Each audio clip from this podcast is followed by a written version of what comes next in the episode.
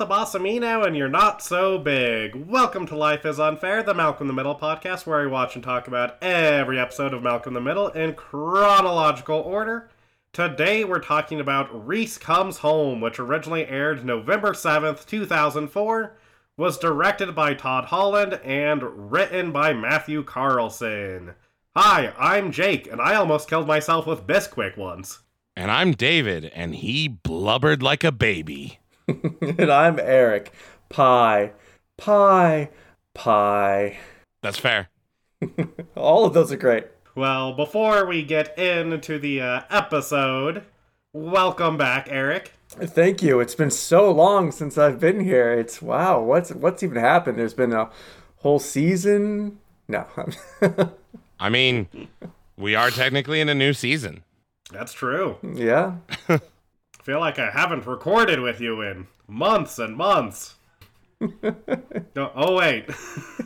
it's been like once a week for a month. I was gonna say I got one week off, like Which I also forgot that we like jokingly kicked you off of that podcast on our show. And we're like, it's just gonna be Jake and Jared. On one of the our episodes that Eric came on and then you weren't in the episode.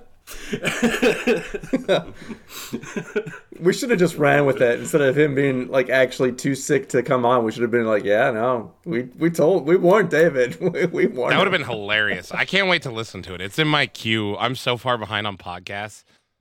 Fair. Your queue episode is in my queue. Synergy. I wish I had remembered it was a joke that we made. I was on there. Same. Because I forgot all about it until I was editing. Oh yeah, that's funny now. Right? I'm still waiting for those emails too. Well, I mean, by the time this airs, it'll been have been several weeks. So I'm Oh, sure yeah. I've got yeah, yeah. lots and lots of emails. But as of right now, did you just released that episode today and nothing yet? But we'll see. Future Eric is getting inundated with uh, arguments, you know, saying how wrong he is. I mean, I'll accept any kind of email that comes my way. Well, I, Careful, I know some Nigerian princes. Well, uh, Eric, why don't you tell people about your show that, that we've been talking about with this mysterious Q episode? oh, thank you. Yes, it's File Under Entertainment podcast with Eric and guest. Uh, you joined Jake, as in you, uh, not David because he was too sick to discuss Queen and also Quinn. It's, I guess, it's a music podcast this season where myself and a guest each bring an artist that we discuss songs on the episode. And yeah, yourself and also Jared from Feathers and Friends uh, chose Queen, and you guys brought six songs to the table. And uh, yeah, it was a lot of fun, as it always is. Absolutely. Which I have to say, I'm a little disappointed that you guys didn't choose Bohemian Rhapsody for one of them. Fucking I mean, just because I want to listen to that song in the middle of the podcast. look. If you're complaining about the absence of any basic bitch songs, you need to consult Jared. yes, he- Okay. he's, the- he's definitely the guy to go to. yes, that was his contribution. Was the basic bitch songs, and then I bring the obscure ones no one's heard of. I see. That's why I we see. had six because we had our list of five, and we're like, well, we'll start with the ones that overlap. There's no overlap. nice. I see. I knew you would. mm, I knew you would take the most obscure Queen songs ever. no, he was going deeper into the catalog to like everyone has heard those songs that Jared selected. You know, Jake was getting a little bit uh, like deeper into the the cuts, so a, a more appreciation for Queen than Jake has a particular thing that he does with any of the bands that we like grew up listening to that are like mega popular. He's like, oh, well, I'm not going to listen to those songs. Everyone knows those songs. I'm going to listen to track 29 on the B side of the Black album that never got released in America. Oh, the, the correct approach is what you're saying. I'm with you, Jake. I'm right there with you. Yeah, I you mean- can hear uh, those played out songs on Top 40 radio anytime you want. You're like, exactly. Also, shout out to Ogre Battle by Queen. Underrated song. so if you want to hear more talk like that, head on over to File Under Entertainment. because that's a music podcast, unlike this, which is a Malcolm in the Middle podcast. I'll be back on there soon. Very You soon. You can get more chaos from me. That's true. We'll be back for the uh, S episode. Oh shit, we need to make our list for that. Anyways, moving on. This is a podcast too. Actually, probably by the time this airs, you guys will have been on the S episode, so that might be fresh off the presses. Yeah. So You're right. You're right. yeah. And before we get into this week's episode, we have our community segment looking back on some polls from last season. And specifically, we are looking at Victor's other family first, uh, which for that episode, we both agreed that uh, Malcolm was shittiest kid Because he was. for being uh, jealous of his cousin, his fake cousin Jerome, and uh, for wishing ill on him. And uh, it was also, you know, still in the uh, David uh, before times where he's choosing Malcolm for everything. yeah, yeah. That that thing you forced on me. Hmm, that's that's one way to describe it. Yeah, the true way. And uh, half of the audience agreed with us as we had a tie Wow. between Malcolm and Reese. Ah, okay. I can see. I can. I'm like Malcolm's definitely worse, but at least I can understand like why the audience voted that way. You know. Yeah, I, I think it comes down to uh, what you imagine Reese did off screen in that episode in the woods. Uh, that's fair. Then uh, for least shitty kid in that episode, we both chose Dewey after I uh, had some clarification on what happened with Hal's uh, blind race with him. right. and the internet agreed with us on that one. Hell yeah. Dewey uh, won with 50% of the vote, with Reese and Malcolm both getting 25% of the vote. Okay. Then we also have our results from part one of Reese Joins the Arm. Oh man, man. The this this is the series of man. Yeah, th- th- th- this was this was the important poll. Uh huh. How'd it go, Jake? well, for least shitty kid, myself and Eric chose Francis for you know stepping up and helping Hal and Lois in this time of crisis. Uh huh. Uh, while you very controversially chose Dewey as least shitty kid for, for of Uh-huh. the episode for being ignored. It was controversial to Eric, not let's not say No, controversial. it was, it was controversial. No, Again, it wasn't. Again, Anyways. your choice was crazy. Eric's choice was also crazy. and the internet on that one agreed with Eric and I, as Francis won with 55% of the vote, nah. with Malcolm and Dewey both uh, tied for second, with only Reese getting no votes. then for shittiest kid, we both chose Malcolm for, you know, cheating with his brother's girlfriend. Correct.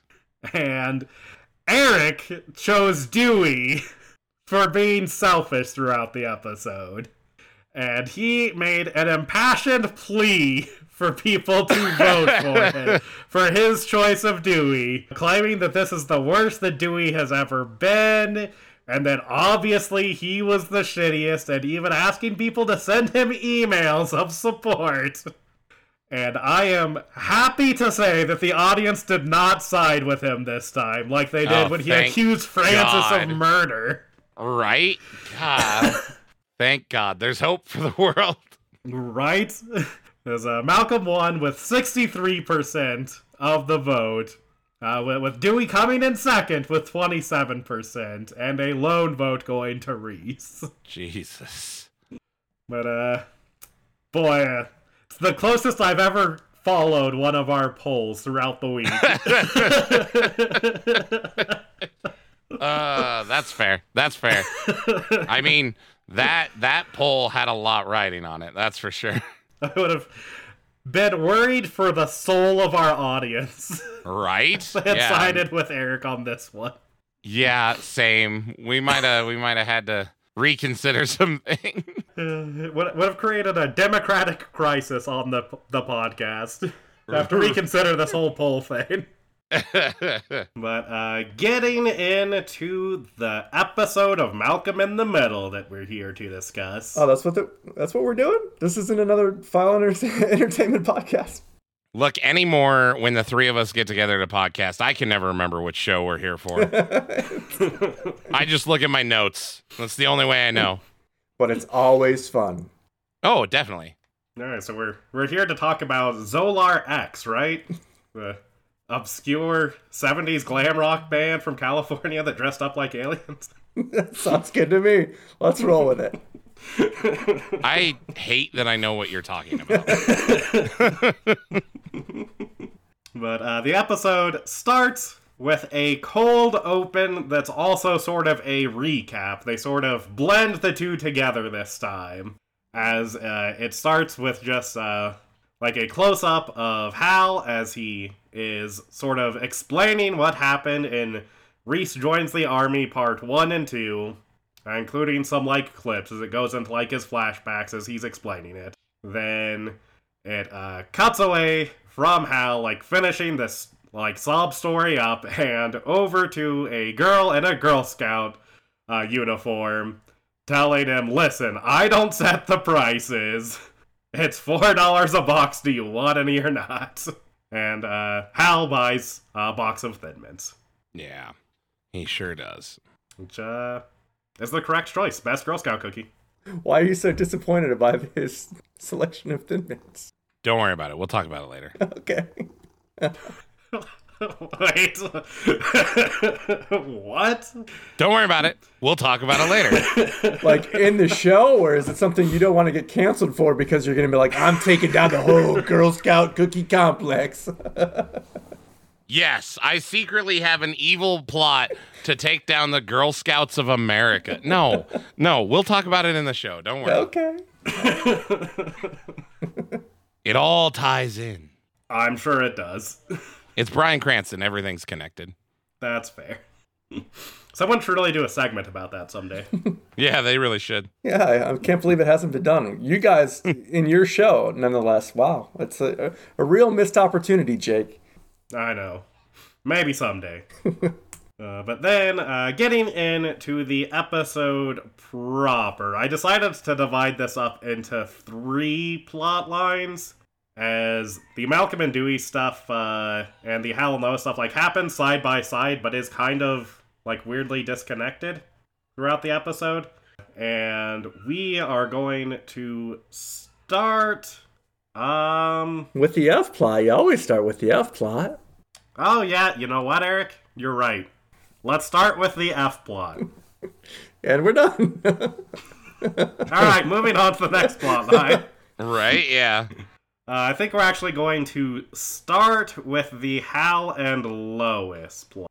Uh, and what do you think David has named this line, Eric? the Rambo plot line because he's they're trying to get a uh, well he's not really a prisoner of war but I mean, he is a missing soldier so I, yeah I'll go with the Rambo You're never going to get it. I'm going to say he named this the MB plot for Mama Bear Lois. First of all, that would have been the MBL. No, this is the STL plotline for SEAL Team Lois. okay. that's a good one Thank you, thank you. I, th- I thought you guys would enjoy that one. That that's a good one. Well done. And uh, it starts at the Wilkerson house, where Hal is telling uh, Dewey and Malcolm that dinner doesn't have to be tuna surprise. it could also be chicken surprise or beef surprise, but there will be a surprise. Uh, I remember being that poor. Everything was something surprise because we didn't know what we had in the cabinets. Fair. but uh, when Malcolm says that uh, Hal could just wait for Lois to get home to cook dinner, he says that that's not going to happen because she is off talking to some army administrators. then uh, we hear Lois in the background being escorted back to her house by some soldiers as she has been dragged away from said army administrators. She is yelling at them that their authority ended at her property line. and uh, Hal like goes to the door and you know sees what all of the hubbub is about. And when he asks uh, the, one of the uh, soldiers who was escorting her what she did, he says that she destroyed an office, made threats against the United States Army, uh, attacked his groin region, and captured the same.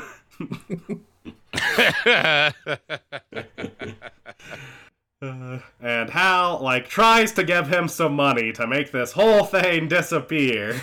Two dollars. but shockingly, the bribe doesn't work. As he, he, he just tells him that he has been given permission to engage if Lois ever comes near their base again. Yes, 500 feet within the perimeter. Then inside, Lois explains how the meeting went, and she is like clearly distraught, like walking around with like her hair frayed and her uh, like like fists balled up still. And she explains that they told her that if they could figure out what fake name uh, Reese used, that they could have him back home in six months. And she uh, says that she doesn't trust the army to get him back, and uh, it's going to be up to the family. But I don't trust you guys either, so it's up to me to get him home. I mean, fair. yeah, that's pretty accurate. and as Hal is like prying her hands open, uh, in her fist are two purple hearts and a bronze star, which is where David's opening line comes from. Yeah. As uh, when Hal like sees this and notes it, Lois just says, "And he cried like a baby."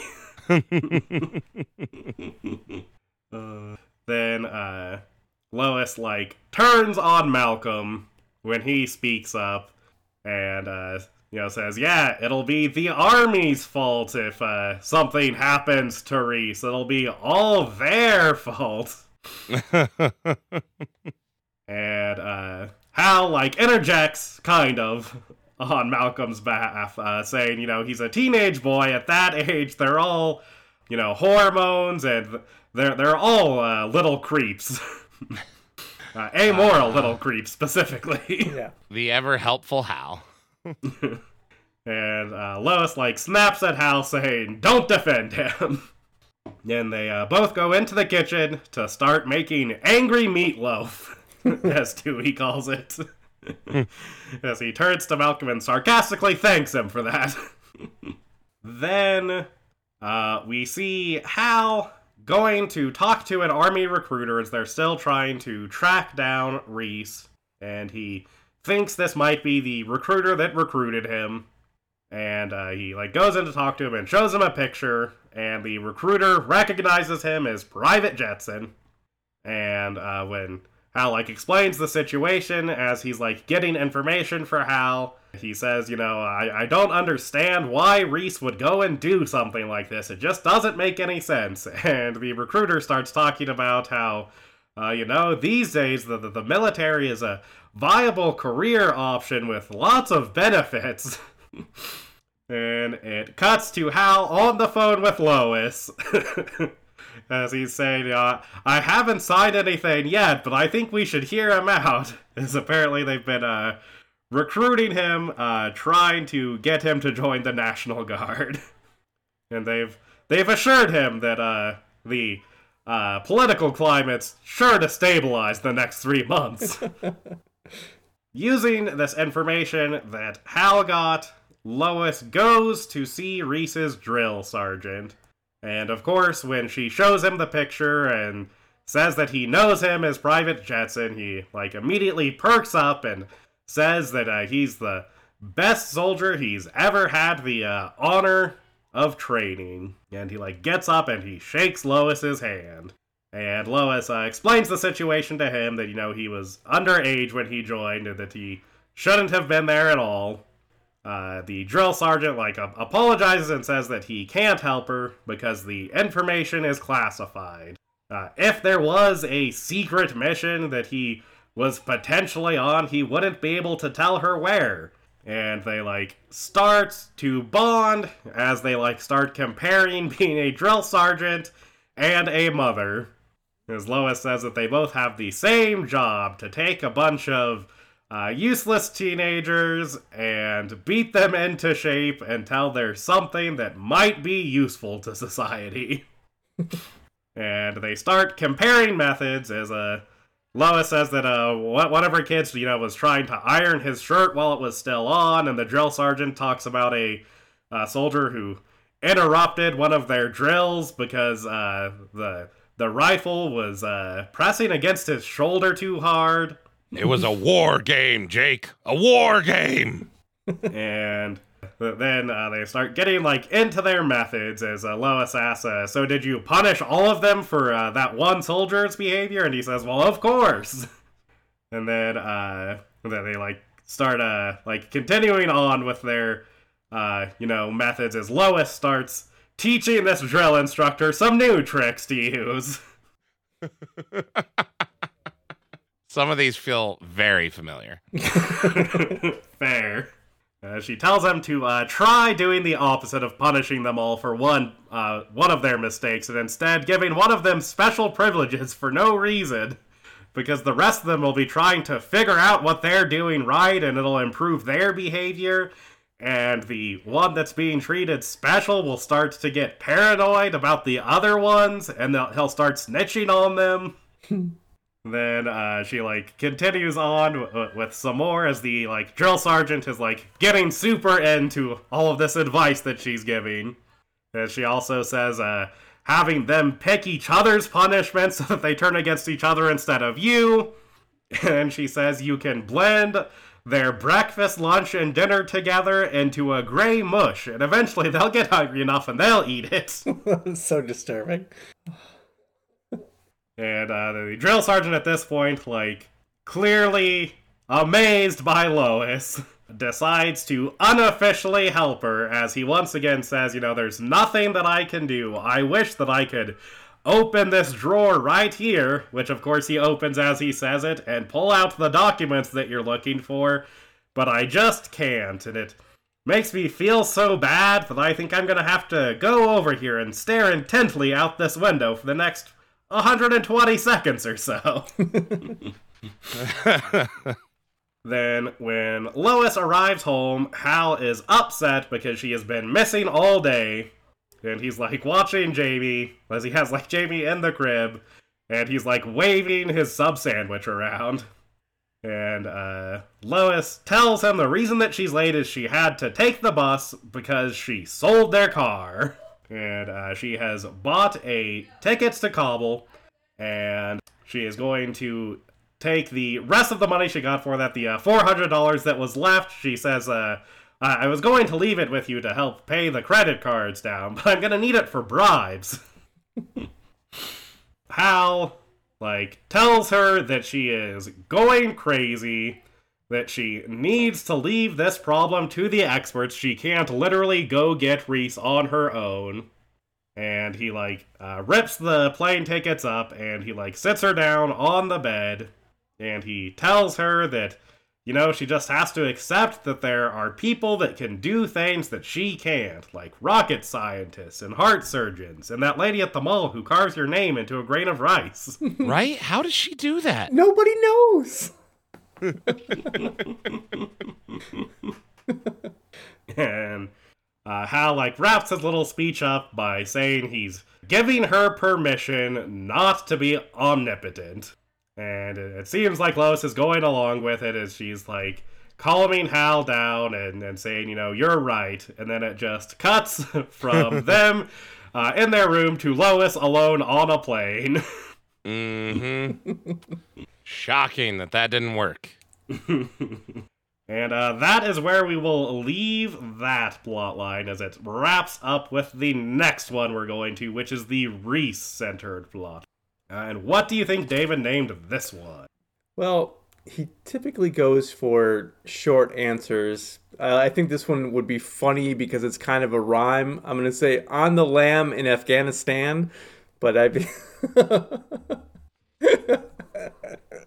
I know it's not it, but I, I really want it to be. I really want it to be that. I wish I'd have thought of that. That was great. Thank you. Yeah, well, there, there's a lot of ways he could have gone with this one. This is tough. 'Cause immediately, I've got Indiana Jones in mind because of the map sequence. got AWOL in mind for obvious reasons. Mhm. He also might have named it the Mr. Waffles plot. Those, like, all immediately come to mind. Uh. I'm gonna go with the MW, the Mr. Waffles. Ding, ding, ding, ding. You are correct, Jacob. Awesome. wow, you're on a roll, Jake. Yeah, yeah. He's gotten like a whole six of them right. Look, I- I've got one this up this season already. Only one episode in. I know. If I can get one per episode, I'll be happy with myself. If you can get one per episode, I'm gonna have to start making the naming conventions harder. wow. I wouldn't do that, except for the times that I did do that. You're a real piece of shit. I learned from you. Season six starting just like season five ended. Love to see. you love to see it. You know what the difference is, though? I don't have to keep to Jake's dumb bit. Again, calling it my bit's a bit of a stretch. It's not though. It was your bit. Stop getting upset that I held you accountable for your bit. It was no. It was your bit.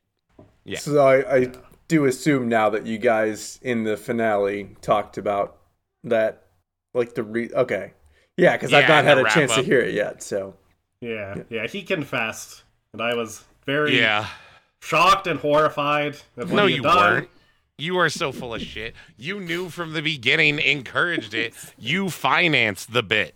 I hate you. like I thought something was odd. It would seemed really weird that you kept coming up with Malcolm being the shittiest.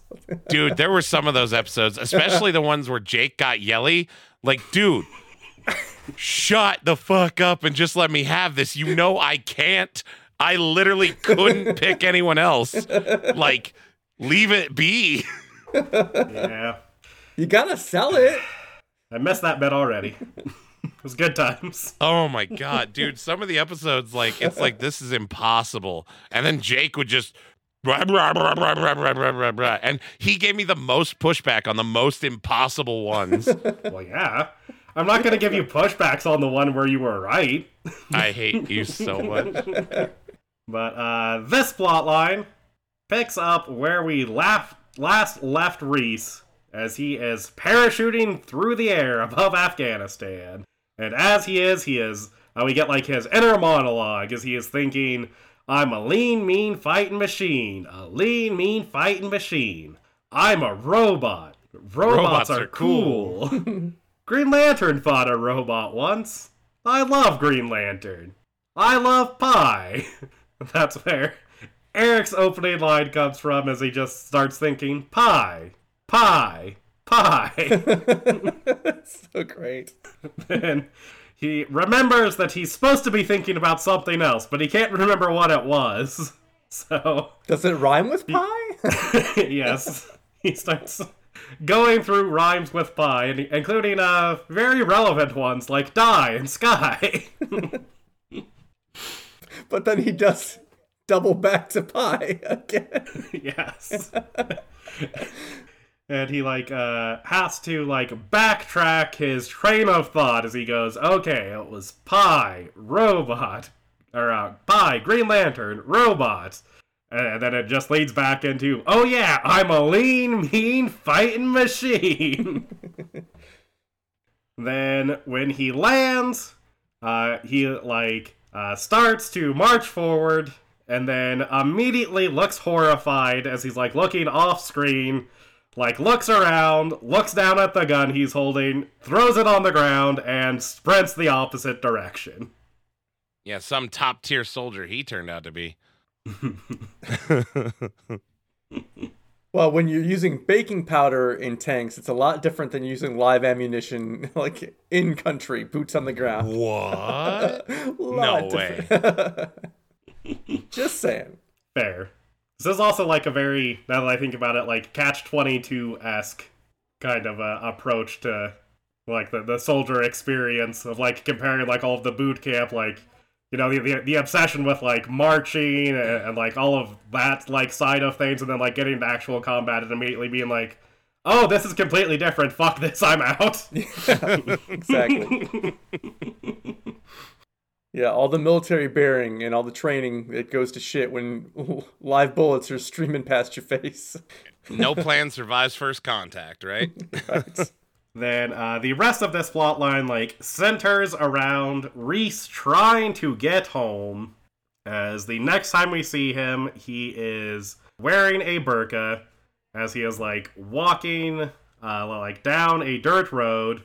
Then uh, we see him still wearing that, but he has somehow acquired a bike and he's like riding that along a road. And he gets to some crossroads and he pulls out a uh, like wrapper from some bubble gum that, that has like a, a, trivia thing and like a little globe on it. he like looks at the globe and like uses that to try to navigate and decide which of these roads to go down. yeah, uh, man, can you imagine like just thinking about the globe and like how they condense down you know, like the size of certain like countries and uh-huh. continents. Uh-huh. and thinking about like trying to navigate the world with a picture of a globe, like not even a globe, but a picture like non-topographical picture of a globe. yeah, without even it doesn't even have like countries or anything on it. It's just like the vague shape of the continents. yeah, man. Hooey. Uh, but he had it dialed down to that specific crossroad. Like he knew he pointed exactly which way to go. He's like, I'm going right. I know this is the way. I, I'm sure in Reese's mind he did. he was very sure of his choices, we can say that. But uh, the next time we cut back to Reese, he is getting married to uh, some random guy still wearing his burqa. It's like the, the ceremony is going on while Reese just like looks very confused and concerned as the guy is like putting his hand on his back. Then we uh like once again cut away, and when we come back, Reese is in the desert, like literally crawling. Uh, now just wearing like torn, tattered clothes, and he is giving up, saying he can't do this anymore. And then he has a vision of Mr. Waffles, who is like a generic, like breakfast waffle based, like mascot.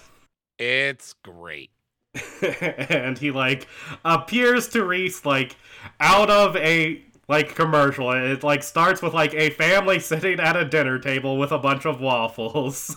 And he like jumps out of the box of waffles they have like sitting on the table very prominently displayed.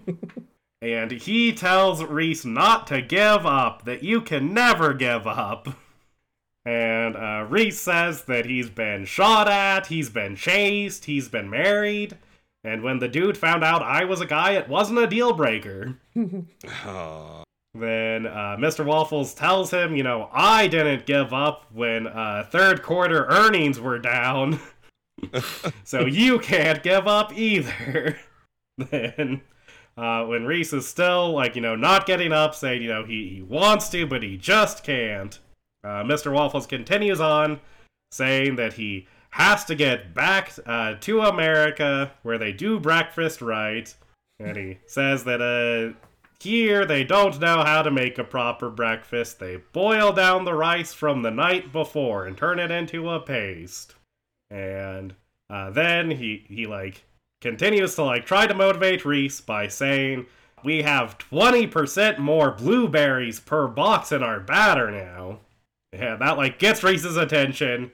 And he says, And they plump up in the batter. and that finally gets to Reese's. he says that makes them so juicy.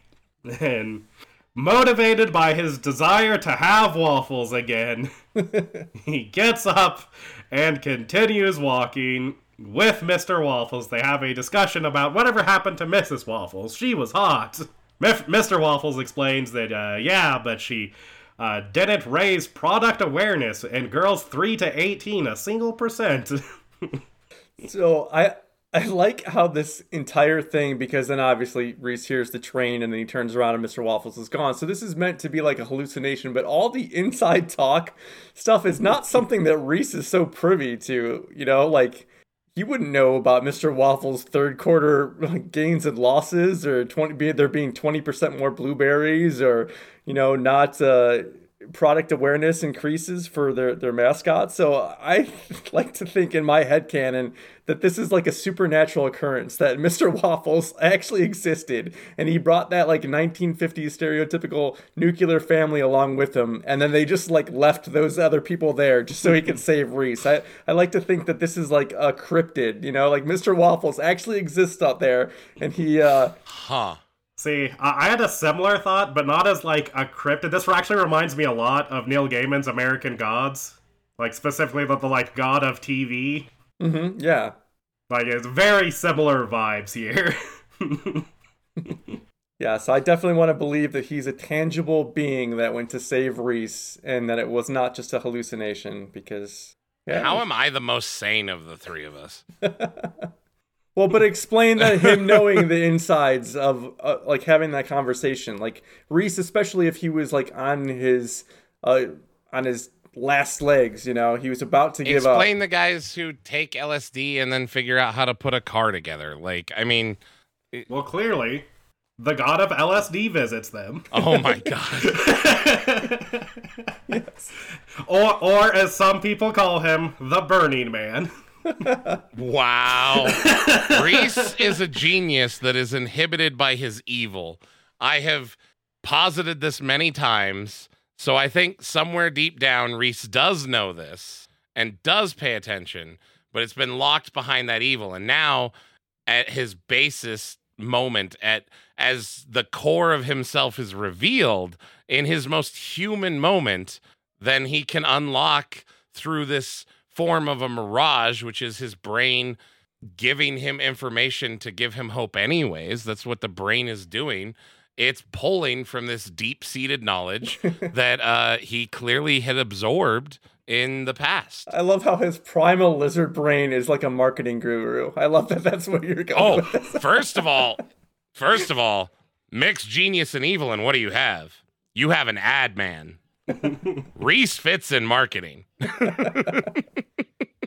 Okay, now that we've got David's crazy theory to go with our crazy theories, we How is mine crazy? Look at nah, come on now. Marketers, like a third of them at least, are evil.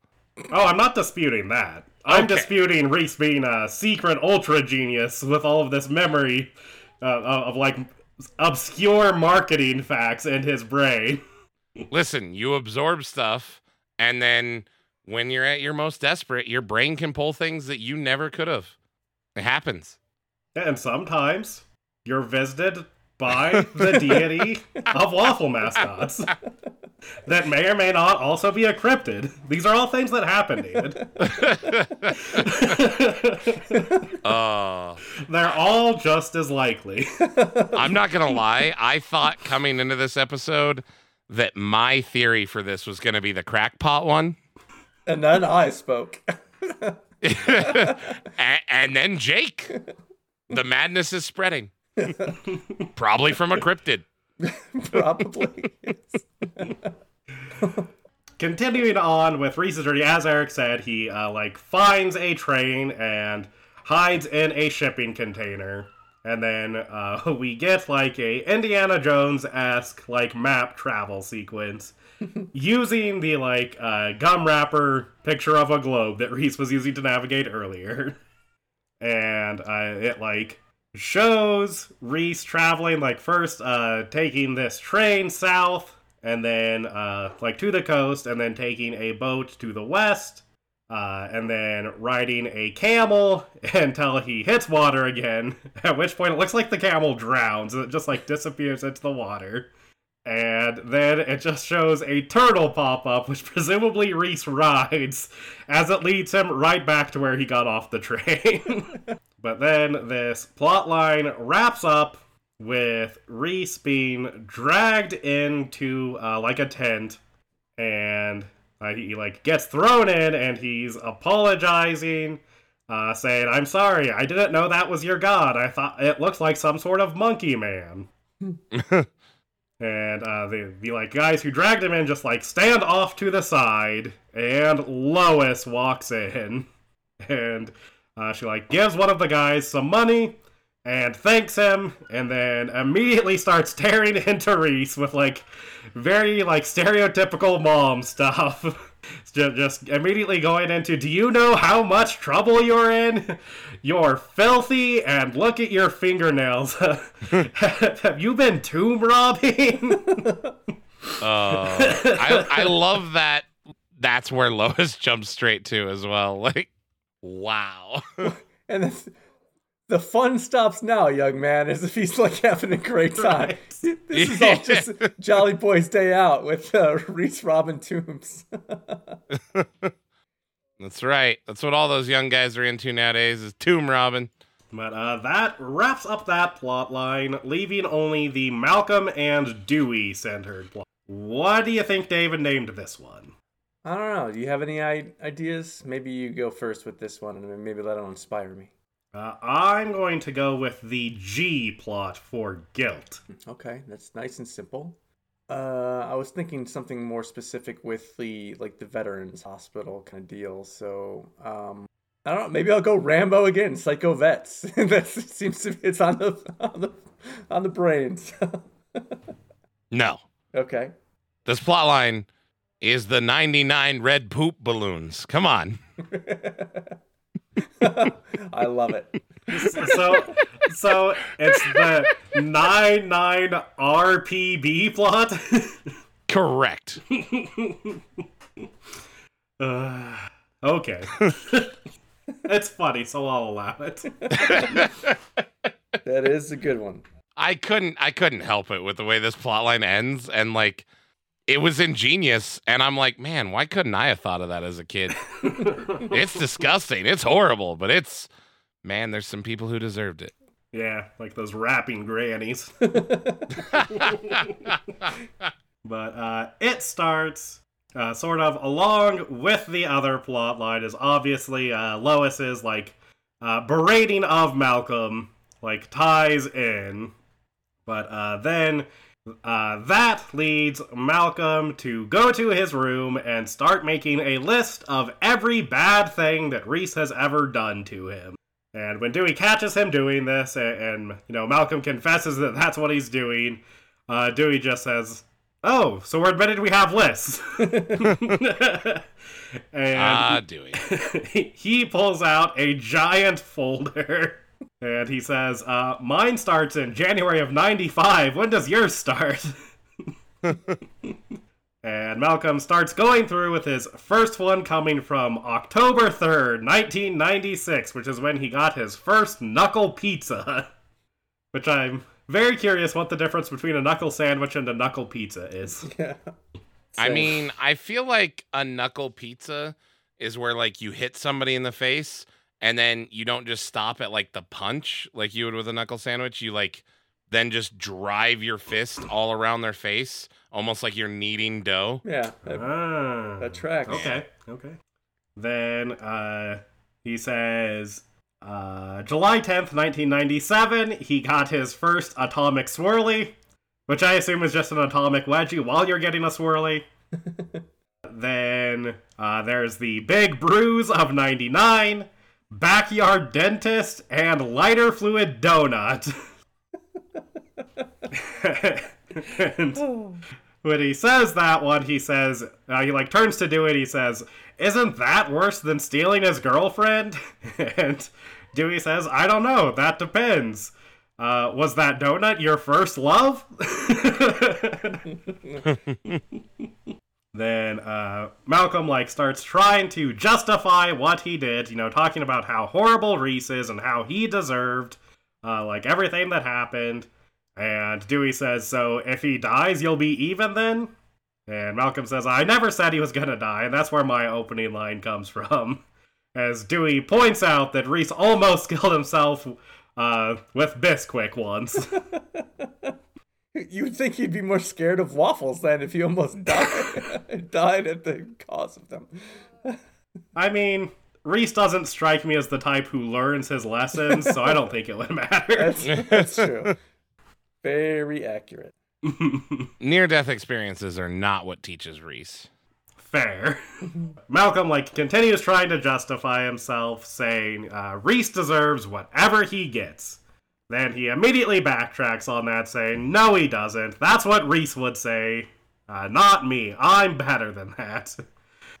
and uh, Dewey like once again dunks on him and uh, like walks away, and then uh, we, we see Malcolm in his attempts to uh, like get over his guilt as he goes and volunteers at a veterans hospital and uh, when he shows up and like tells the nurse that you know he's volunteering here she immediately says like no you're not no one volunteers here uh, they all go to the uh, glamour jobs in the burn ward Very disturbing. and Malcolm uh, like insists, "No, no, I'm here to help." And she like starts uh, like you know trying to give him jobs that she thinks are going to turn him away, starting with like a sponge bath for one of the guys, then uh, clipping one of the guys' uh, toenails, and Malcolm like cuts her off and says, like, "Look, I already know how this is gonna go. You're gonna." uh, like list increasingly gross jobs to try to get rid of me, but I'm going to do whatever you want me to do, no matter what. So just cut to the worst one and let me get started. And she says, Well, that kind of takes some of the fun out of it, but she uh, sends him to start one of them, uh, start an enema for one of them. My pleasure. Yeah. Because that's what we need is more people trying to absolve their own guilt by doing. Anyways, um, Then uh, we, we see some more of Malcolm uh, at this vet's hospital as he's telling the nurse that uh, you know these guys. Uh, why do the, all of these guys you know seem like zombies? And he says he was reading to one for three hours and then a bee crawled out of his nose. and she explains that like uh, all of these patients are heavily sedated, and uh, Malcolm uh, like wants to continue helping them, so he goes over to one called Ed, who's just like sitting in a wheelchair, uh, holding a ping pong paddle, and he like moves him over to the table and says he'll play with him. And uh, as soon as Malcolm like hits the ball, it goes straight into the guy's mouth, and he like starts to choke. then uh, we see Malcolm talking to the nurse as he tells her that he uh, took all of the tranquilizers from the vets uh, because uh, they shouldn't just be, you know, uh, put into this uh, chemical zombie state that they're keeping them in. Uh, so he did something about it. And the, the nurse, like, tells him, you, you can't just uh, take these people's sedatives. What are you thinking? And she, like, rushes into the room where all of these vets are now, like, tearing into each other in a giant fight. And the nurse like runs off to get security for help. And Malcolm like goes in trying to like calm them down as they like continue to like just beat the shit out of each other. Uh, including a, a nice detail of what one of the guys like puts some dentures in so that he can bite the guy that he's fighting. yep. Then, as Malcolm tries to intervene, he immediately gets hit in the head with a chair. look, these are war fighters, man. They might be 90, but they know how to fuck a dude up. then, uh, back at the house, we see Malcolm with like a giant bruise on the side of his face where he got hit with the chair, and Hal is like giving him some frozen peas to put on the side of his head. And he's lecturing him, saying, uh, you know, uh, Reese is still missing, and at this point, Lois has gone off to look for him uh, you know, out of country. Uh, what was he thinking? Going out and getting into a street fight. and Malcolm just sort of sighs and like looks sad as he's holding these peas, and then Hal says, "Wait a minute." And then he like looks over at Malcolm and says, "Those are our dinner," and takes the peas away from Malcolm. then Malcolm goes into his room where Dewey is sitting at the desk and writing some music, like writing some sheet music. And Dewey explains that he's been trying to compose a requiem for Reese, but it's it's hard to get the right vibe when you're writing with a glitter pen. and uh, as they're like, you know, both talking about how they've uh, both been, you know, trying to do something to honor Reese, Dewey points out that uh, Reese wouldn't uh, want to be helping people and doing good things. He would want to go out and smash stuff for no reason. That's what Reese liked. and if we really want to honor him, then that's what we should be doing. And when Malcolm asks if he has anything in mind, uh, Dewey like takes out a newspaper and says, "This got my attention," and shows him an ad for a local art festival. And then they like go through all of the events, and Malcolm starts saying, "Yeah, they are kind of asking for it, aren't they?" then uh, he, he's like still skeptical until Dewey says, "And they have rapping grannies." And then Malcolm like sits up and says, "All right, let me take a look at that." What's wrong with people just enjoying their hobbies? Not allowed, David. Apparently. Look, you're forgetting that the only type of fun is fun at other people's expense. Oh, I have not forgotten that comment by Malcolm. we then go to this uh, festival where we see their plan in action as they are tying Jamie's dirty diapers to balloons and then like letting them go. And as they're doing this, uh, they're like talking about how much they miss Reese, and they like start reminiscing on some things that he did, like uh, that time that he shaved Dewey's eyebrows and put them on upside down, so he always looked surprised. and the look of joy he would get on Christmas morning when he was smashing all of their presents. I never could, no matter what I did, make mom's face turn that shade of purple. Reese. Reese purple. That's right. We got Blello and we got Reese purple. That's right. New shirts coming to the merch store soon. then uh Malcolm like pulls out a remote control and hits a button and there's like the sound of balloons popping off screen followed by the sounds of people screaming including someone screaming it's in my eyes. Oh, Gross. yes, very. and uh, they like uh, continue doing this, like continue sending out more balloons, and they're talking about how much Reese would have loved this. And Malcolm says, "I just wish he was here to see it." And then Reese from off screen says, "Me too." Reese. uh, And then they run over and hug him, and then uh, the episode ends with them showing Reese how this uh, device works as the rapping grannies start. You can like hear them starting to rap. And of course, that is what Reese targets as he activates these balloons, presumably on the rapping grannies. and he uh, just wraps the episode up by saying, I love this country. A fitting end. So uh, let's get into our awards. yeah. Bum, bum, bum. Yeah. Awards. And as usual, we will start with our Roller Skating King Award, our award for the best visual moment. What did you choose for this award, Eric? I apologize in advance because I'm probably going to take you guys. It's the Mr. Waffles segment. Like I, I love the 1950s nuclear family. I love the Mr. Waffles design, and I super love Reese's just resigning to give up until he hears that the blueberries plump up in the batter. Like his love of their juiciness saves his life and gives that look of determination, which is just so great. And then him walking along with Mr. Waffles, it's just uh, it's primo visual storytelling. I really really enjoyed it. Fair enough. Uh, what did you go with, David? Uh, funnily enough, not Mr. Waffles. Um, though I did consider it, and I do love that.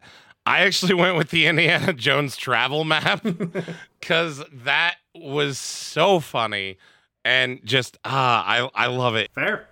Uh, those those were my number one and two, respectively. Mr. Waffles, then that map. So I will go with my third option, which was the poop balloons. it's just such a like clever idea. A lot to choose from. yes, just the sight of these balloons like floating away from them with these diapers attached is very funny. Yes, indeed. And it, it, it's also like very like old school Malcolm in the Middle. It feels like a like first three seasons gag from Malcolm in the Middle, Yeah. which felt like a uh, like like nice callback to like those earlier episodes. Yeah, it re- it really reminded me of uh, what was that episode? Uh, almost Halloween or not quite Halloween? Halloween whatever. approximately. There it is. Yeah. Yeah, for sure. And then moving on to our next award, what did you have for your hot dog with mustard award? Your award for the best line. Uh, you actually used it, Jake, right at the beginning. It's uh, Dewey when he was talking to Malcolm about Reese potentially dying. Malcolm, he almost killed himself with Bisquick, Bisquick once. I love, love that line. It cracks me up every single time. Just the deadpan delivery, like just so matter of factly. Oh, it's so great. Yeah, it, it is funny, just like how a hundred percent sure both Malcolm and Dewey are that Reese is basically already dead. Right. Yeah. like there is zero hope between the two of them that Reese will like make it home alive. Exactly. Uh, what did you have, David? also a Dewey line. Also delivered very deadpan, and as he's walking away from Malcolm, and it's wow for a brother killer, you sure are conceited. Amazing. I love that line so much. It's so funny. And I love because it's like a it's very similar to like the the Stevie calling Malcolm out on his shit type lines that we love. Um, but it's coming from Dewey and it's it's so funny. Yeah, that was also my first pick, but I will go with my backup, which comes from Lois. Uh, and it's if I have to, I'll make friends with a warlord. Those guys are pretty organized. She's not wrong, unfortunately. No, no, she's not. I mean, look, warlord, mob boss, whatever you gotta do, man. and moving on to our next award, which of these plot lines did you give the A plot of your heart? I went with Reese and the misadventures trying to get home. Like just the best visual moments and just a lot of, you know, funny gags. So as a whole. Okay, fair enough. What did you go with, David? Uh, I actually gave it to the uh, SEAL Team Lois plotline because I I love again crazy Lois. Uh, I also love this idea that she sold their car, which is a thing we really don't touch on a whole lot in this. But she just up and sells the family car and buys a ticket to Kabul, and she's going in and like her storyline in this is basically a Call of Duty game, which cracks me up so much. Yeah, I also went with the Lois centric plotline. So all, all the stuff you said, and then that, that scene with her and the drill sergeant is just so good. Mhm. It's so funny, and I love it. Uh, I also love the like pseudo like early Laura Croft Tomb Raider style uh outfit that Lois has on when she comes in the tent. Fair. then, uh, moving on to our next award, who did you choose as your favorite character? I went with Mr. Waffles. I think he's the best single use he's the best single use character in the history of the show. Like better than the goat, better than the tigers from Zoo, which is, you know, still my all-time favorite epi- episode, but Mr. Waffles, yeah, just mwah. okay. Fair. uh, who did you go with, David? Uh, I went with Lois. My close second was going to be the sergeant. I'm not going to lie. I'm a little upset I didn't consider picking Mr. Waffles, but uh, right? I kind of agree with I I kind of ooh man. Especially cuz I know he's just in this episode like that such a good and how did I the you know the person who has done all of the research and knowledge about Kellogg's on this show shut the fuck up Jake. How did Mm, I not that's- think of that? But anyways, It's weird that you remember it that way. Not I hate you so much. You're the worst. Anyways, uh yeah, I went with Lois. Yeah, yeah. I also went with Lois. I also didn't even think about the possibility of choosing Mr. Waffles. Same. Now I'm sad. And uh, who did you give your Cloris Leachman Award? Your award for the best acting. I went with uh, Justin Berfield as Reese yet again. I mean, I think uh, there was the trifecta for this series. Like the just the back and forth with himself while he was parachuting, which was all done in voiceover, and so he just uh, played it out with facial expressions. Uh, it was just masterfully done, and that look of determination that I already mentioned uh, was just so good. Yeah, how expressive his eyes are, and just more like non-verbal acting when he's trying to run away, like when he's wearing the burqa and he's like got the shifty eyes going on, like the people are looking after him, and just does an amazing job in this uh, trilogy of these episodes, and I, I think it's probably the best acting that he does in this entire series is over the course of these three episodes here. Fair enough. Who do you go with, David?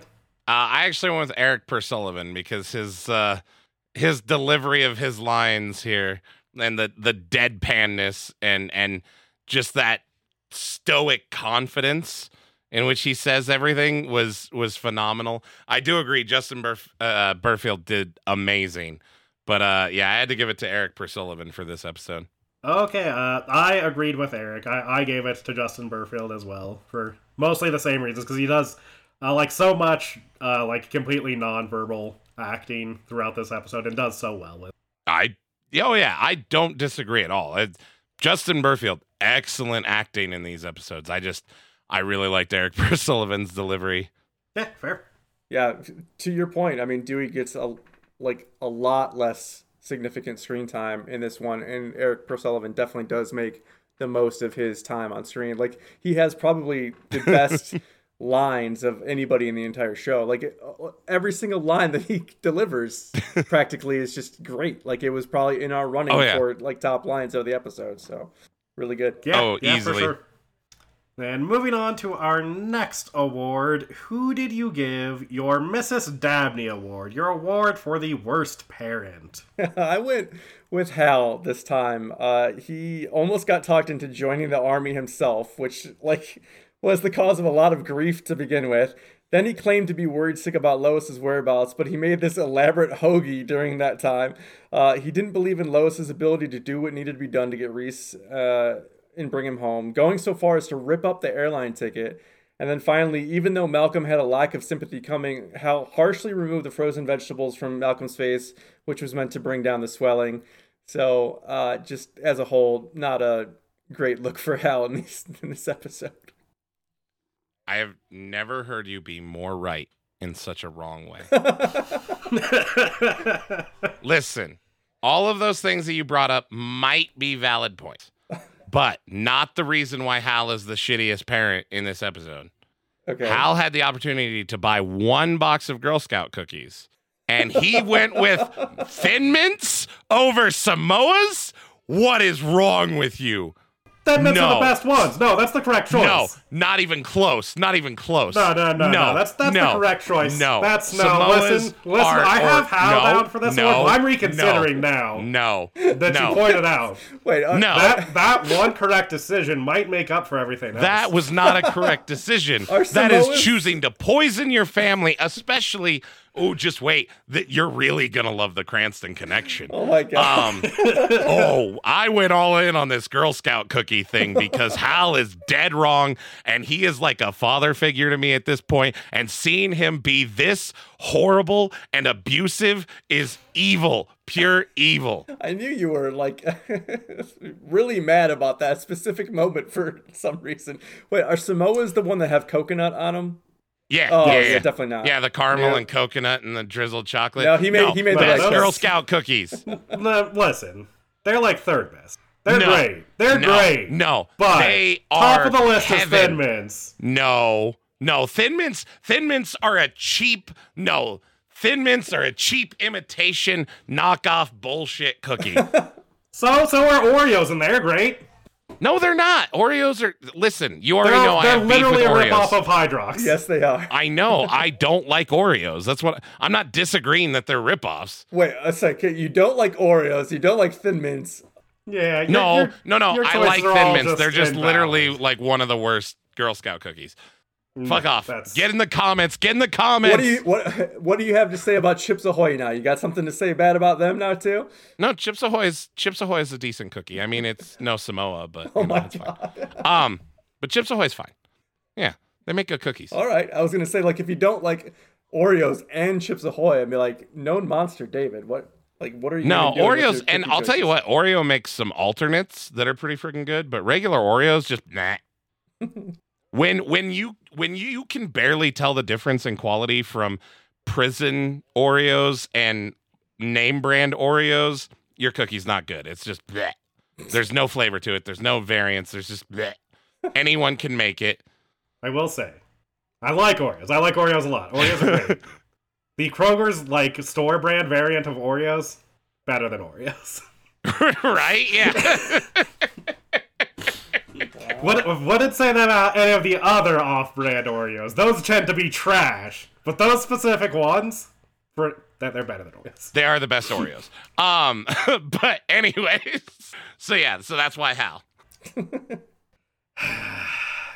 so tempted to switch on that, but, but I, I have to stick with Hal for this award. Less because I think Hal's a shitty parent in this episode, but the only other option is Lois, who like literally like invades another country to like save Reese, like single-handedly. So. Well, this is this is like a lawyer situation with the last one. Where he's like between uh, if- uh, house arrest or prison. I think we made the right choice. Like Lois going over to Afghanistan. I think she made the right choice. Like, I mean, if it makes her a good mother, was it the right choice? But but as far as as a parent, she definitely went above and beyond this episode. no question. Oh yeah, yeah, yeah. Then, uh, moving on to our next award. What did you give your OK Boomer award? Your award for the moment or detail that sets this episode firmly within its time of release. Yeah, I this one was the all the rest of the awards were super easy for me to come up with this time, with the exception of this one. I had to go back and watch the episode literally another time, like all the way through. Just try, I really struggled with this one. I, I tried paying attention to what was playing on the TV during the vet hospital segments, and I couldn't decipher anything. I tried researching if the backgammon board at the vet hospital was specific to that vintage, but I also couldn't determine it. So the weird thing that I ended up choosing was the reference to swine flu, uh, and it's Damn it. it's it's weird damn it. that this episode aired in November of 2004, and uh, what we probably associate with swine flu is the H1N1 outbreak of 2009, which is obviously half a decade after this episode aired. So I wondered if uh, Malcolm in the Middle pulled a Simpsons and predicted the future here. So. And I obviously I stole David's, so You stole my only one. mission accomplished. I hate you so much. Uh, let me double check something real quick. Okay. I mean, that was have to- my top op as well. Uh, the benefit of being the guest and going first. I already gave you some hints. Just throw out some bullshit about some backgammon board. There you go. Okay. Uh, let me double check this. Man is God, my random knowledge uh, and quick googling will save me on this one. Uh, this aired when again, Jake? 2004. Okay, that's that's what I thought because you see, Jake, this was the year before we stopped utilizing widely uh the I'm to mispronounce this massively. Thioridazine, uh which was a uh narcotic uh tranquilizer that was used primarily for mental patients and uh older like out of control dementia and PTSD patients to try to essentially recreate the Thorazine shuffle of the 1950s. And this was the year before this. So that would have been probably some of the medication that Malcolm flushed down the drain in the uh, old folks' home. Okay then. Uh, I uh, like I said, my first choice was also the swine flu, uh, but there are uh, like two jokes that also stood out as like uh, not aging particularly well. Uh, sort of Oh, yeah, okay yeah. boomer type of words. Uh, they, they're both uh, like involved in the Reese stuff. One of them is from uh, Mr. Waffles with his uh, like pretty pretty 2004 uh like just clear like islamophobic description of their breakfast food stuff like that, that was just a very 2004 joke then at the end of the episode, when they like rush over and are hugging them, uh, like Reese initially hugs them back and then uh, like pushes them away and tells them not to mow him, which was uh, short for homo in 2004. Wait, really? Yeah. Wow, I didn't. Literally never Yeah, heard that. I didn't catch that at all. Like I, I, I thought he, I thought he said maul. Don't maul me, like M A U L. No, I kn- Uh, I knew he said Mo. He definitely says Mo. yeah, But yeah. I- It- like, it, I even has like in the uh, uh, subtitles. Okay. I just didn't like. I did not connect that as being, huh? Yeah, I, Uh, I would have never put As- those As wires someone who was in a public school in 2004, it was, it was definitely an abbreviation that was around. Yeah, but I've never like I was around a bunch of those. Hell, I mean, all of my fights around this time of my life were based around people calling my brother that Eh, or similar things to it, and I still never like the only thing I've ever heard mo as like a slang for is like chimo, and I didn't think he was saying that. So, Right. huh? Weird. Yeah, that's pretty shitty. Very. Definitely did not think that that's what he was saying Me, At all. yeah, me either. That, that may not have been the, the, the intention, like from a writer perspective. It's definitely how it came across to me. Uh, fair in context for now. sure. Yeah. Like it makes sense, but not where my brain went with it at all. Yeah. I, I misheard it. Like I said, I thought he said maul. So Right. Fair. yeah. I'm sticking with that then. I'm sticking with that. That's what he always yeah. says. Don't maul me. Yeah. That's, that's better.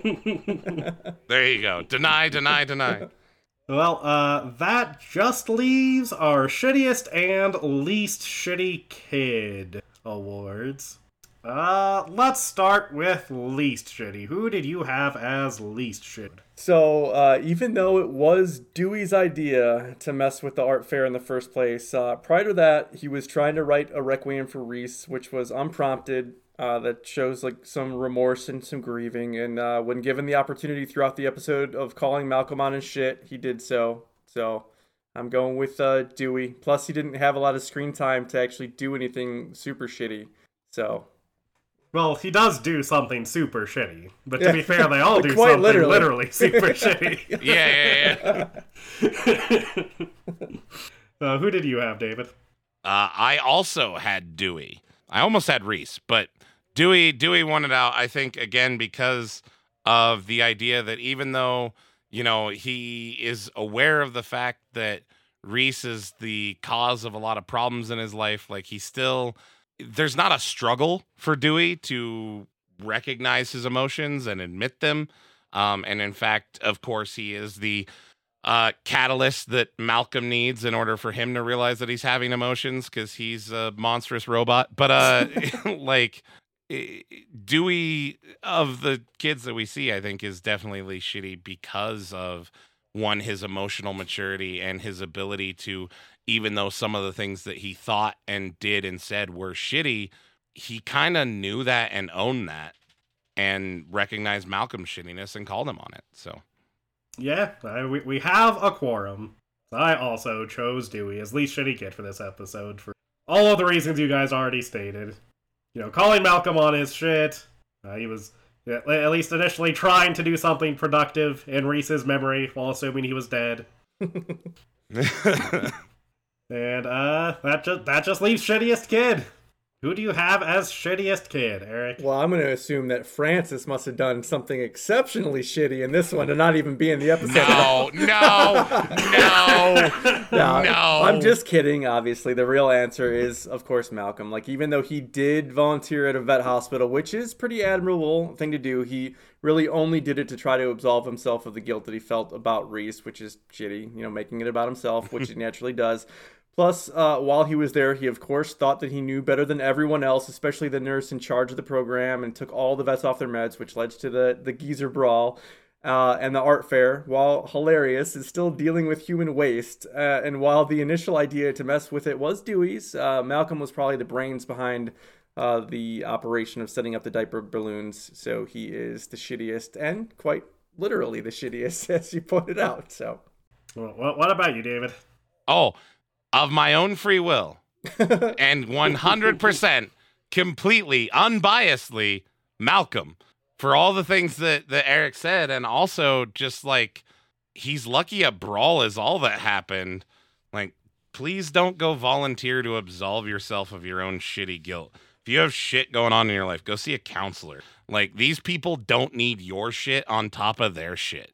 And I don't and I don't just mean veterans homes, but like old people's homes, animal shelters, like your shit will transfer onto them.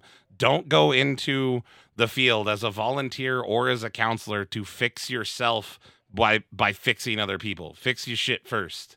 Yeah, I think this uh might be unprecedented. I, I, th- I, think we're in agreement on both awards this time. I also chose Malcolm. We're off to a really bad start in season six. we're all agreeing. Yeah, it's just. Oh no. It's just gonna go downhill from here. now, season six is gonna be the season where we're all gonna be agreeable. We're gonna get along. There's not going to be any big arguments the, the entire season. You'll see. Are you You'll new? Jake, this is Jake, season six. We've already we've already had an argument, and people need to get in the comments and tell me I'm right. And that argument's not done. It's about to come back up. God damn it.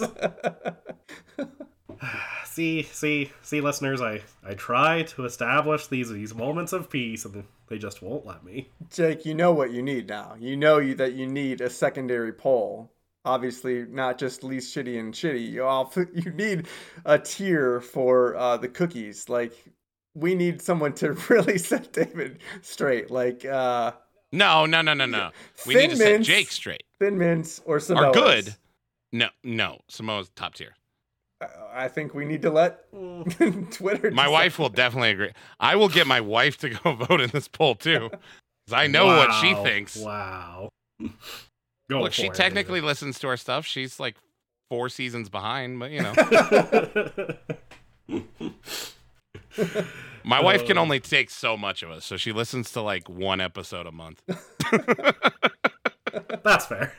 Yeah, yeah, yeah. okay, well, that wraps up our awards, but we have a couple of segments left. And we are going to start with WTF is COG, in which we try to determine what Hal's former employer, uh, COG, did and what the acronym of COG stood for. Well, you... Before it was probably shut down yeah, by the government. I, I figured you'd have uh, something new for a brand new season. I, I thought that the that company was now defunct. So, well, so, so, are you are you saying you're not prepared then, Eric, for saying... WTF as COG? Mm. Uh, yeah, you stumped me because I thought I was going to have to try to think on my feet for something new that you guys were going to be bringing to the table. I didn't know that it was going to be a, a COG. Well, uh, in my notes, Eric, I have WTF as COG. Make Eric do one, and then under that, are we still doing what the fuck is COG? right below that. oh, nice, uh, nice. I'm stumped on this one, Jake. You, you broke me. Excellent. Um, Excellent. That's what you get for taking all the awards. That's true. Yeah. get put on the spot. No, I really did think that it was going to be some new thing that you were going to unleash on me that I was going to be like, all right, what can I can I do? But I did not anticipate COG coming back around. Okay, here we go. I got one. Based on what we saw with uh, Hal um, feeding Kiko 2, I think that COG stands for, especially now that it's defunct and they try to uh, come up with some new organization, it stands for Cuddly Orca Games, where, where, where they uh, take office workers like Hal that are, uh, you know, disenfranchised with their work and maybe thinking about calling off of working on Fridays for mm, a decade or more and uh, they bring them to like the the Sea World or the the local uh, whatever marine life establishment, and they have you cuddle along with uh, orcas and play games with them, cuddly orca games. okay, well, uh, good job, Eric. Thank you. I don't know about that, but it's the best I can. That was, I mean, good thinking on your feet. Exactly. And I'm glad I was able to ambush you with it. I was kind of hoping that would be the case. uh, same. Oh, this just in. This just in. Hang on. I, I am receiving text messages from my wife. They read in order. Uh, it's like Beetlejuice. You say my wife three times and it activates me. And then I said, laughing my ass off, and she says, Yes, Samoas are better than Thin Mints. Very much so. Boom. There's already one vote for me. The polls aren't even open yet. Dude. That's not a Shut vote. up. That's not a vote. I am leading in That's the not polls. how- this is the look, preliminary polls. the poll, the preliminary polls don't matter. What matters? My wife is matters a election lot. day. I'm gonna strangle you. And there is no electoral college bullshit. This is a true democracy. And like in a true democracy, I'm gonna try to buy the vote. But people need to know that I'm right. Look, I'm sorry. It's just that you guys are in the wrong part of the house to vote in this poll after you I'm know gonna some re- you reworking so of some hard. district lines. I'm gonna I'm afraid I'll your sh- votes just aren't eligible for this particular election. I'll show you some district lines, Jake. My wife's dream of making you live in the shed might become real.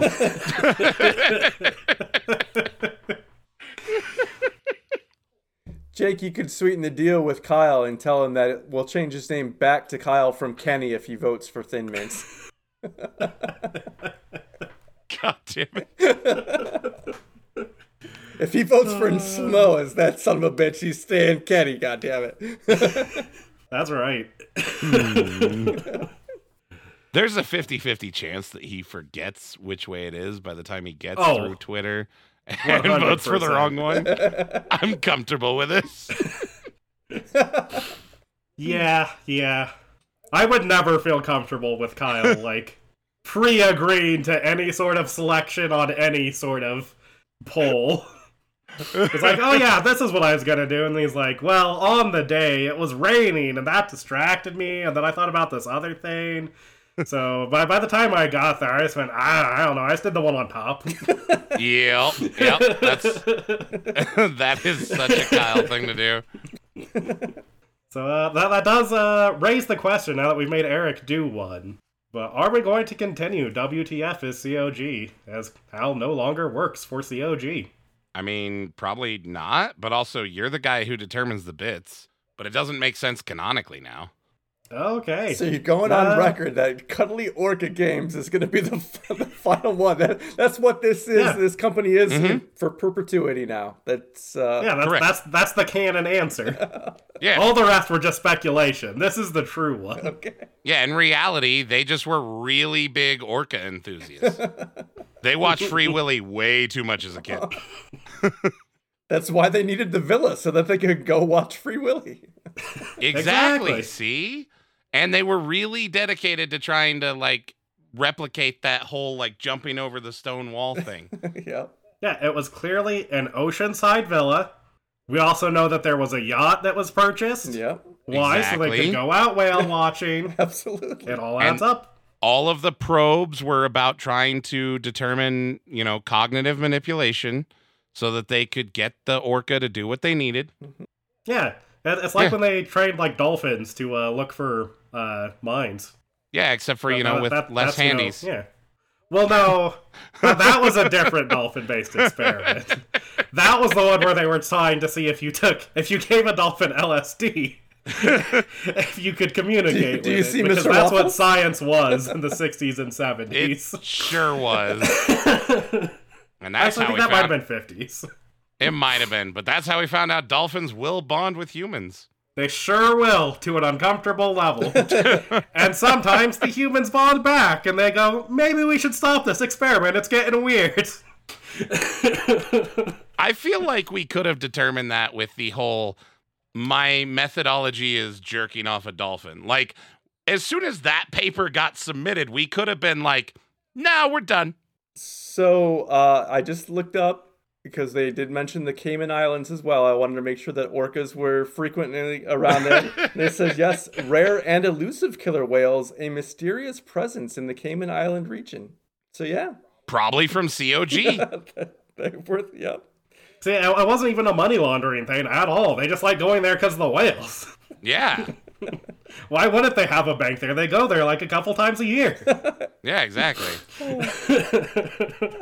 I love and I hate that this is now where we're going with this.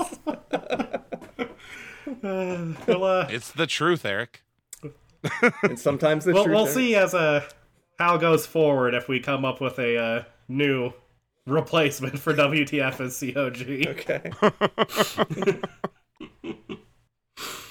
But uh, that does leave the Cranston connection, which was your job this week, David. What what Girl Scout based connection do you have between various characters played by Bryan Cranston, which we have determined are all one character in some form or fashion?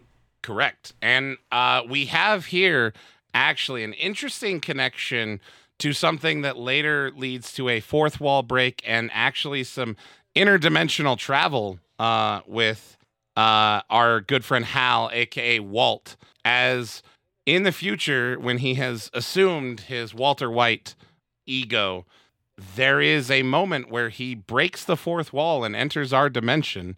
And in this moment, there becomes a breakdown of the universes and a pseudo universe or parody universe is created in which Girl Scout cookies, specifically Thin Mints, are laced with drugs created by Walter White. And it is the sensation that sweeps the nation, Jake. Thin Mints are meth cookies. What? Thin Mints have meth in them. Did you not see this?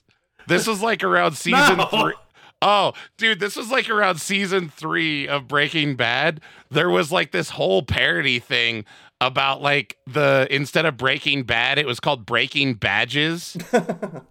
and like it, it has it started off from what I can tell as nothing to do or associated with the actual like Breaking Bad people, but then like Bryan Cranston like started talking about it on a talk show and then like started tweeting shit from it and stuff.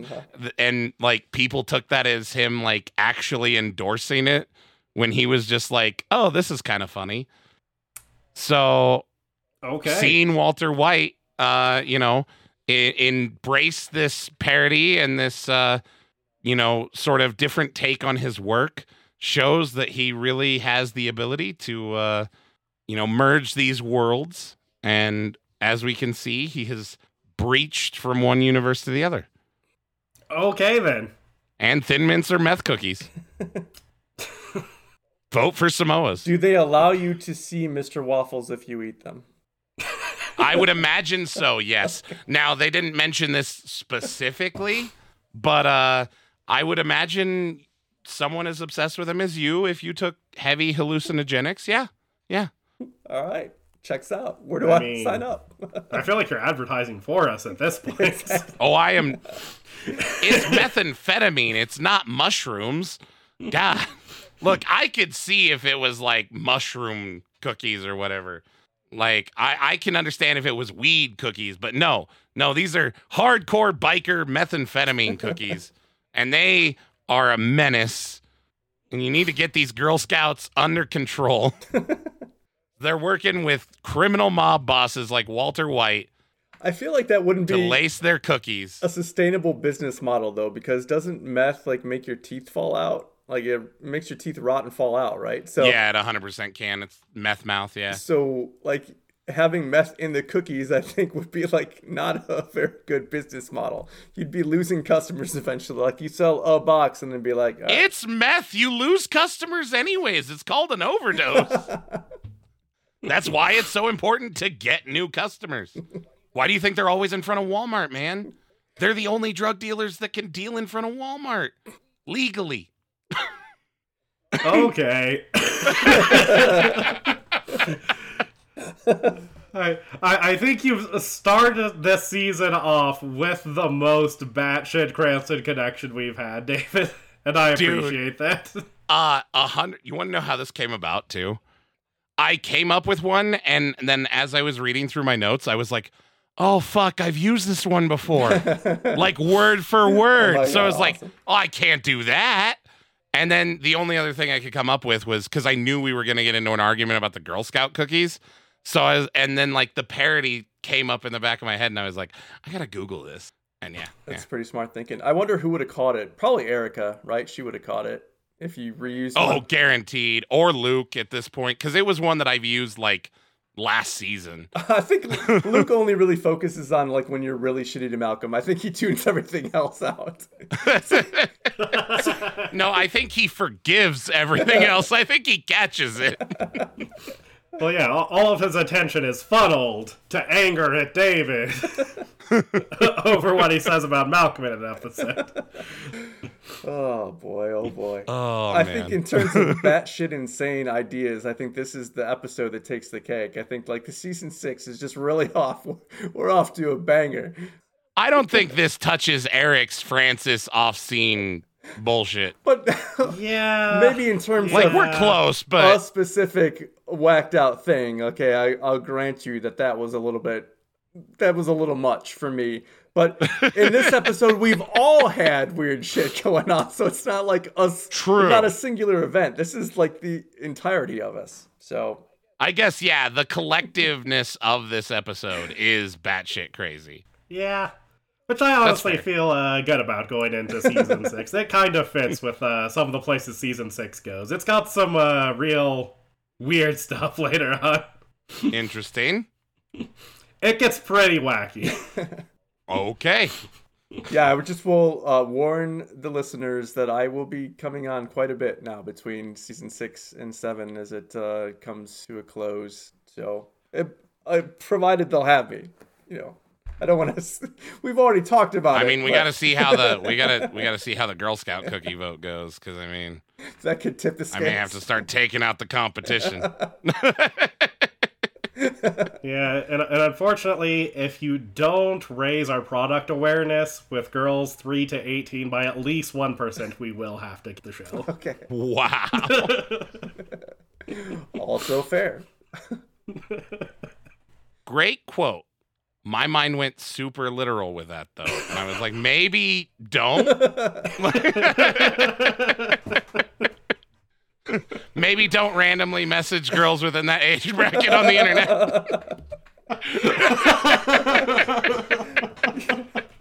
Definitely not.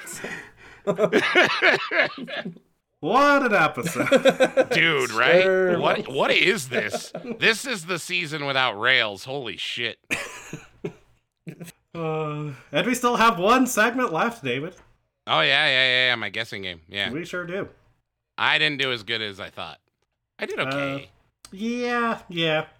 As uh, your guess for this episode uh, was that uh, Reese would uh, go AWOL, wh- which is uh, accurate. He did like immediately uh, run off, although you thought he would last longer. I did, yeah. Uh, you thought that he would, uh, in order to to like try to get out of it, you thought that he would get married to a local woman, which uh, was half right. yeah, yeah, yeah. and you thought that there would be some like uh, coping with uh, life without Reese, which kind of happened, uh, though it was a little bit less like literal than what you were sort of laying out. Right. Uh, you you were sort of like talking about how like his like functional role within the family as opposed to just like the emotional absence of their brother being. Yeah, I didn't foresee them stopping being monsters long enough to miss him. And you also thought that uh, Lois would get her job back in this episode, which obviously did did. not happen. She got a job, but it wasn't her old one. Uh, and you uh, did, however, correctly predict that Lois would spend much of this episode arguing with the army over what happened with Reese. Uh, so overall, you did fairly well, but there was obviously some like half right stuff and some blatantly wrong stuff sort of mixed in. So I gave you a 79 on this. That's fair. Then what do you think happens next week on Busey's Runaway? Um, I think the Busey class comes back, obviously. I think that they like take off and the teacher is ill equipped and incapable of uh, handling it. I think maybe uh, do I think that it's because they're on strike?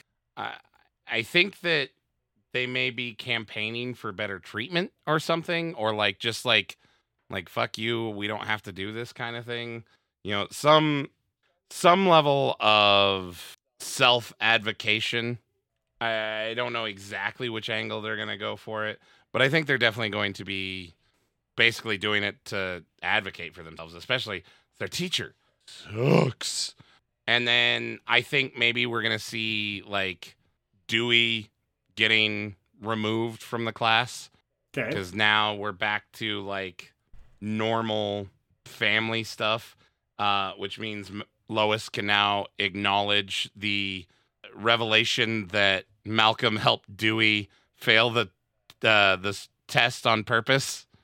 Um, and I, I don't know if we're gonna see any punishment from Malcolm. Who knows? I mean, probably, but I don't think it's gonna be like a central theme of the episode. Gotcha. But I think we're gonna see, yeah, Dewey getting removed from that class, and then you know they stage some sort of like uh walkout or leaving, or like basically like you can't make a stay here because of the way that they're treated. You know what I mean? Okay. Uh, are there any questions you would like to ask him, Eric? Hmm. Do you think that we'll see Francis make an appearance in the episode? That's a good question. No, I'm gonna say he doesn't come back yet. Okay.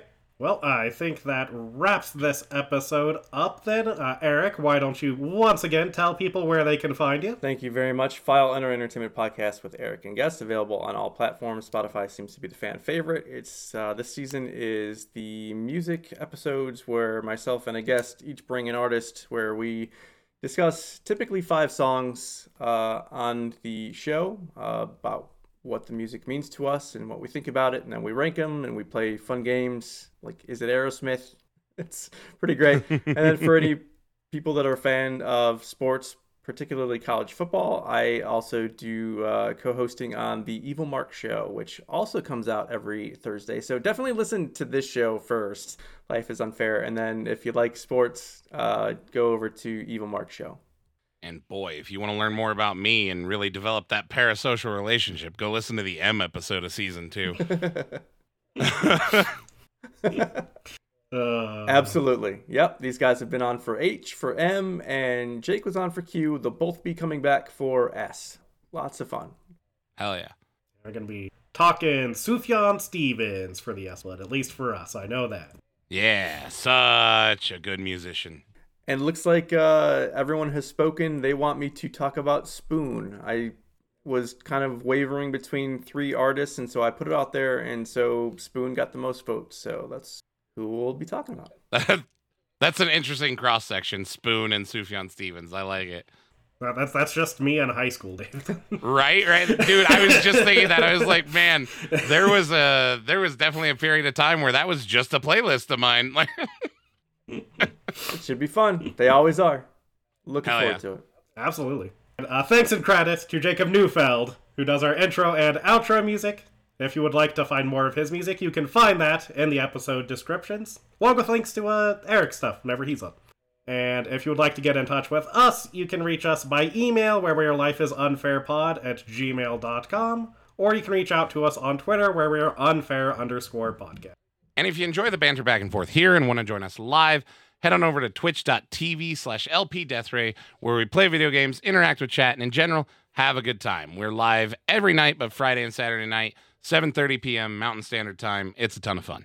Uh, oh, and I should mention now that coming up soon in November 5th, we're doing a 24 hour live stream event that benefits the Children's Miracle Network of Hospitals. Uh, our donations specifically go to the Denver Children's Hospital. And if you guys don't know the story about that, that hospital and the specialist there saved my son, and they did it without taking our home. I I cannot speak their praises highly enough. So please come out. If nothing else, if you've never come to Twitch or never come to Twitch again for anything else, come hang out. It's going to be an amazing time.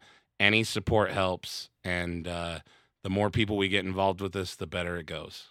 Yeah, I, even if you can't like donate monetarily, it, it does help if you're just there and like hanging out with us, and it's a lot of fun. It is. Here, it is. here. We try to make it a ton of fun. Yep, for sure. And as always, remember, life is unfair.